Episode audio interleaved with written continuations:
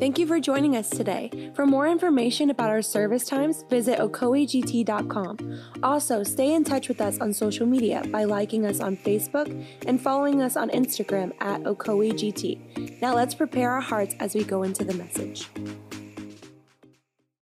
In Luke's Gospel, chapter 2, we see the account of the birth of the Christ. And in verse 8, it says, That night there were shepherds staying in the fields nearby, guarding their flocks of sheep. Suddenly, an angel of the Lord appeared among them, and the radiance of the Lord's glory began to surround them. They were terrified. But the angel reassured them Don't be afraid. I bring you good news that will bring joy, great joy to all people. The Savior, yes, the Messiah, the Lord, has been born today in Bethlehem, the city of David. You will recognize him by this sign. You will find a baby wrapped snugly in strips of cloth, lying in a manger. Suddenly, the angel was joined by a vast host of others, the armies of heaven, praising God and saying, Glory to God in the highest, in the highest heaven, and peace on earth to those whom God is pleased. When the angels had returned to heaven, the shepherds said to each other, Let's go to Bethlehem Let's see this thing that has happened, which the Lord has told us about. And they hurried to the village and found Mary and Joseph. And there was the baby lying in the manger. After seeing him, the shepherds told everyone what had happened and what the angel had said to them about this child. All who heard the shepherd's story were astonished. But Mary kept all these things in her heart and she thought about them often. The shepherds went back to their flocks, glorifying and praising God for all that they had heard and for all that they had seen. And it was just as the angel had told them.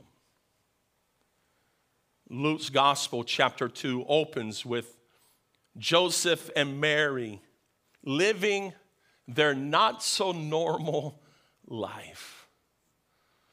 Verse 1, it simply says, At that time, the Roman Emperor Augustus decreed that a census should be taken throughout the Roman Empire. The normal activity of living in the first century under Roman rule. At that time, the Roman Emperor. And little did the Roman emperor and his officer think, little did they think that their decree was an instrument at the hand of God to bring the greatest blessing, not only to Israel, but to all who would believe. They thought they were only carrying out human purposes but they were actually carrying out an eternal purpose for the King of Kings and Lord of Lords. Little did they think that they were helping to lay the foundation of the kingdom before which the empires of the world would all fall down one day and Roman idolatry would pass away. The heart of a believer should take comfort in recalling God's providential rule in our society. Governments may pass laws, rulers may pass ordinances, but hear me this day God's plan will be accomplished through His church. A Christian should never be greatly upset by the conduct of the rulers of the earth, but we should see the eye and through the eye of faith, a hand overruling all that, that, that man may do to the praise and glory of God our Father. But because of this decree, Joseph was to travel to Bethlehem. Why Bethlehem? because Joseph was a descendant of King David. And because of this, he had to go to Bethlehem in Judea, David's ancient home. And he traveled there from the village of Nazareth in Galilee. Luke, in his gospel, immediately informs his readers of the lineage of this child who's to be born in Bethlehem, connecting the birth of Christ to the Old Testament promise of the awaited Messiah in Bethlehem. Bethlehem means house of bread. Micah prophesied some 700 years before in his little book, chapter 5, verse 2. But you, O Bethlehem, are only a small village among all the people of Judah, yet a ruler whose origins are in the distant past will come from you on my behalf. Out of this little obscure village will come one who is truly the bread, the bread of heaven out of Bethlehem, only a small village of all the people of Judah, will come the provision for the people of God, the Messiah, our King, our Savior. John's gospel records, records the words of Jesus, the Messiah. Yes, I am the bread of life.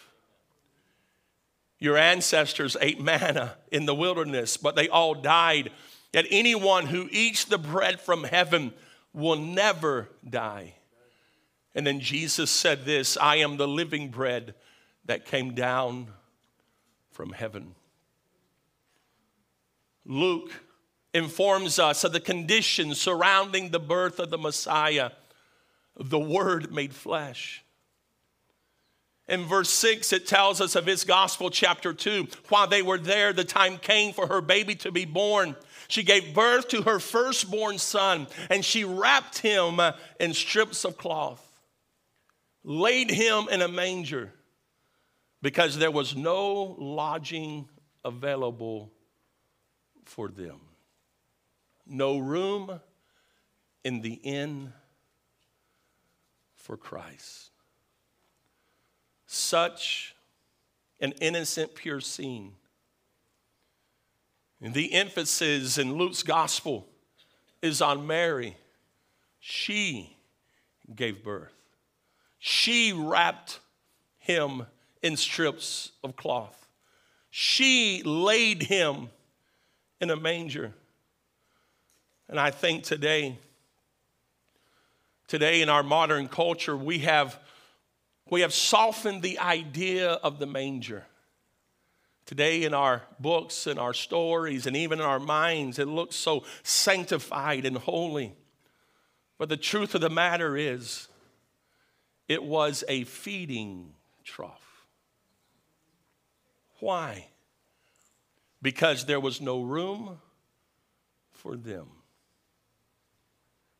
there was no lodging.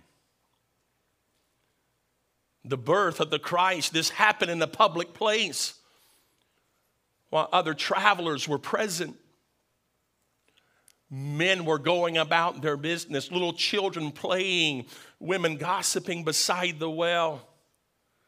The kingdom of heaven was among them.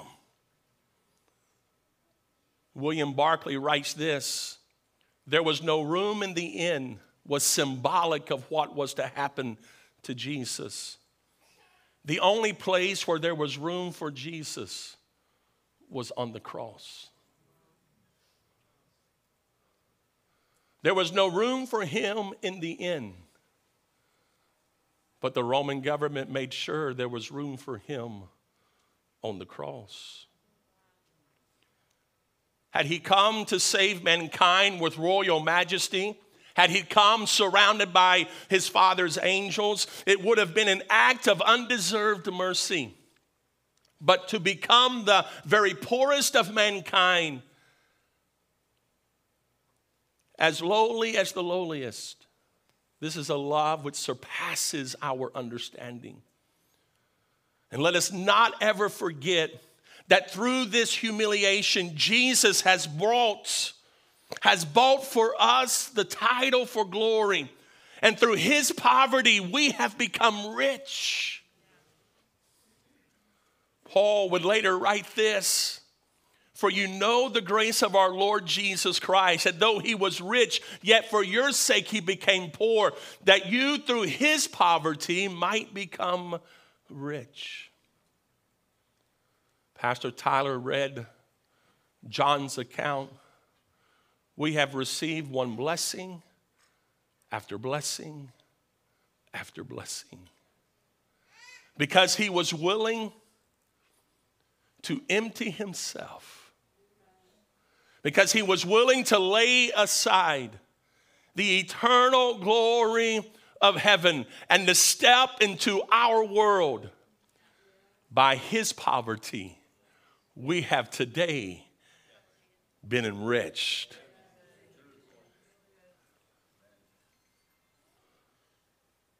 Luke tells us it is anything but routine in heaven. Luke tells us that heaven has a grand announcement. And can you imagine with me for a moment as the angels in heaven are seeing this unfold in our physical world? How amazed the angels had to, had to be. The Word made flesh not as a mighty warrior, not as a conquering general with a vast army of soldiers. No, as a tender little baby wrapped in strips of cloth. Luke says that night there were angels staying nearby in the fields, guarding their flocks of sheep. And then suddenly an angel, an angel of the Lord appeared. The radiance of the Lord's glory surrounded them. They were afraid, but the angel said, Do not be, for I bring you good news that will bring great joy to all people. I bring you good news and that good news will bring joy to all people. The Savior, yes, the Messiah, the Lord, has been born today in Bethlehem, the city of David. You will recognize him, the Savior. For you will find a baby wrapped snugly in strips of cloth lying in a manger. Isn't it fascinating that when God chose to announce the birth of the Messiah to the world, that he did not first inform the rich or the powerful leaders of the day? Instead, he chose to announce it to shepherds, to shepherds who were tending their flocks nearby. A lot of theologians believe that the probability is very high that the sheep that they were tending were the ones that were to be used in temple sacrifice because of the locality of Bethlehem to Jerusalem. And what is fascinating is the shepherds of Palestine were considered to be the lowest class of people. The nature of their calling, the nature of their occupation prohibited them from frequently participating in the religious order of the day. They were not allowed to go into the temple because they were considered unclean.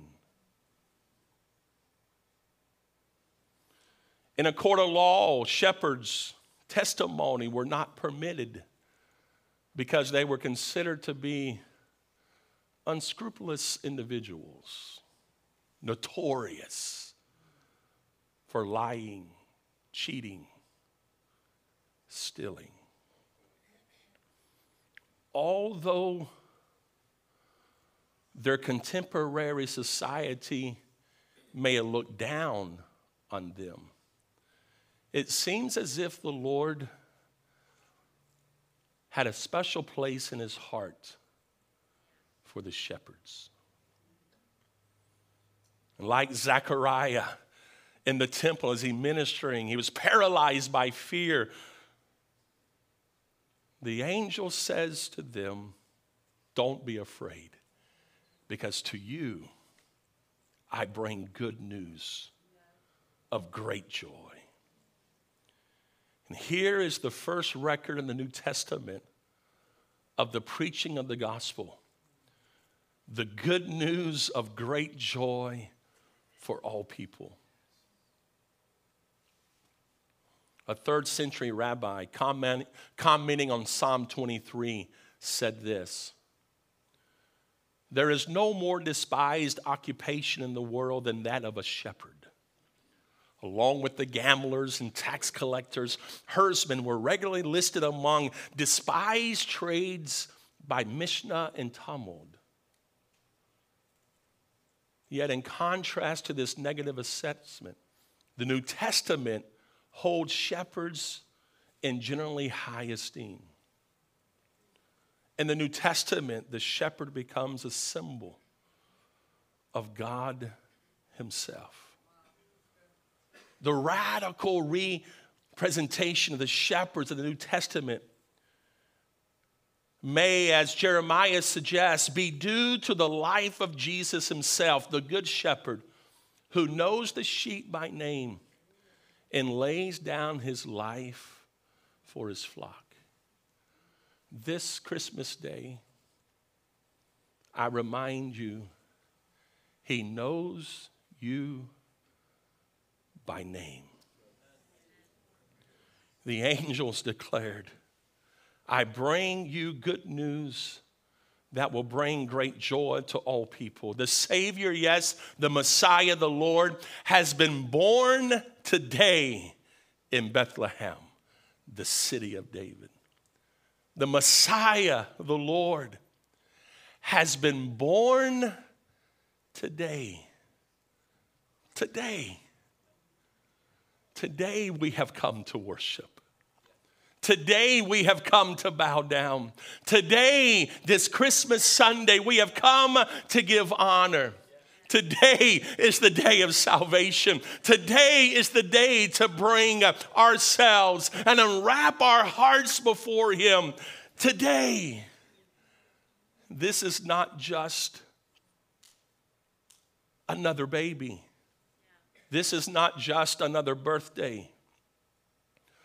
God was born in human likeness, the divine taking upon himself the limitations of our humanity.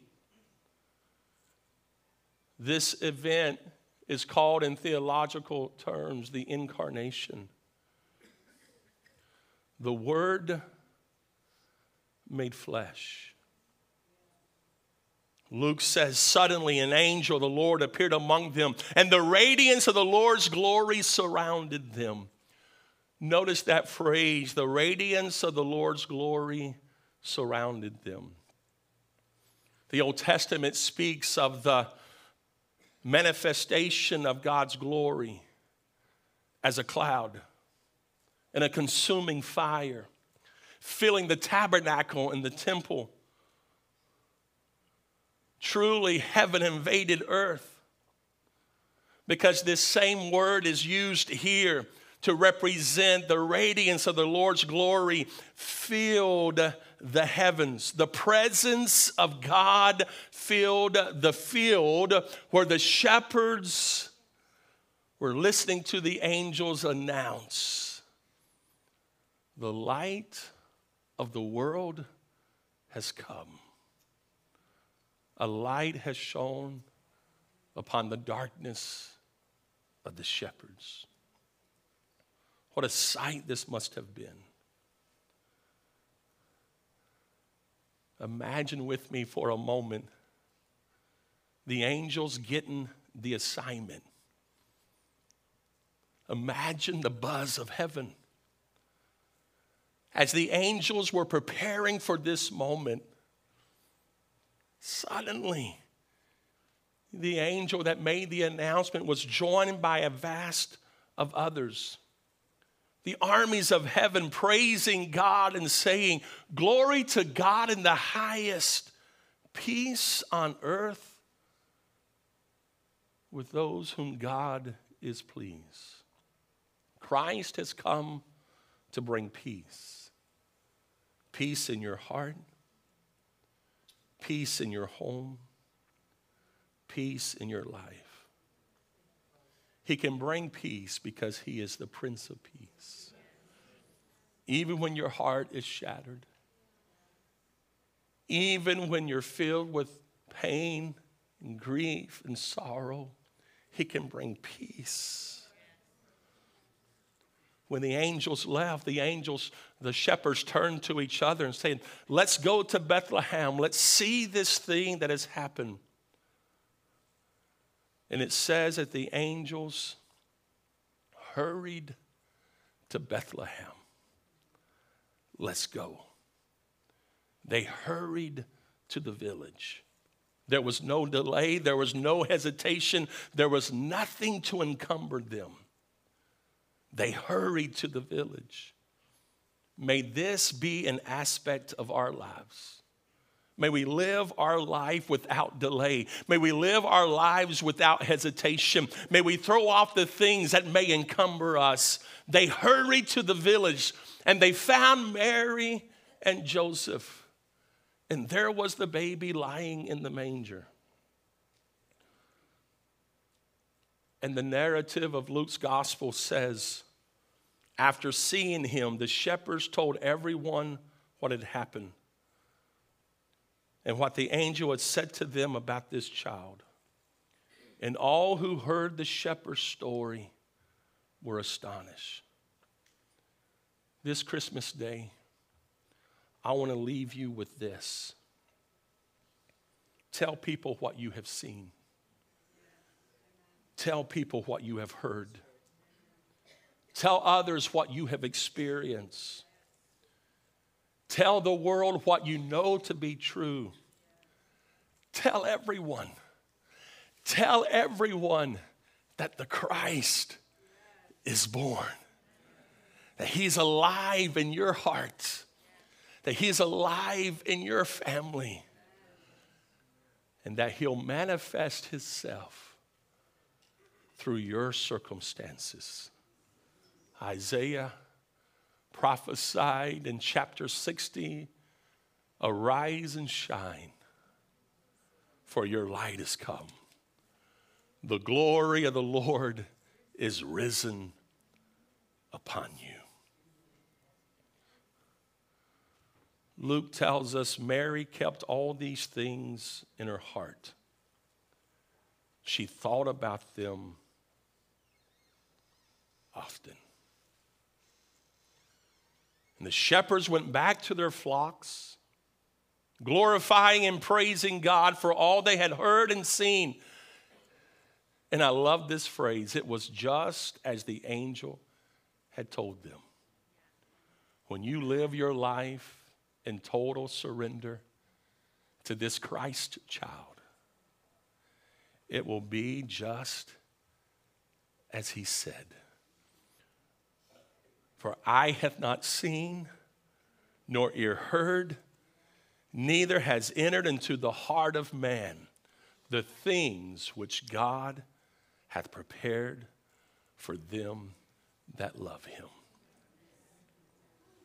We worship the Christ, the newborn King. Let us pray. Father, I thank you today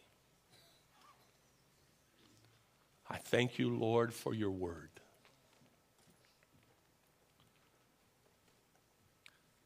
I thank you for the birth of the Christ child. The Word made flesh. This Christmas day, we have come and we unwrap our hearts, we give ourselves to you. Because you have loved us so much that you gave us the Son. the Christ, the Messiah, the King of all kings, and the Lord of all lords. Amen amen.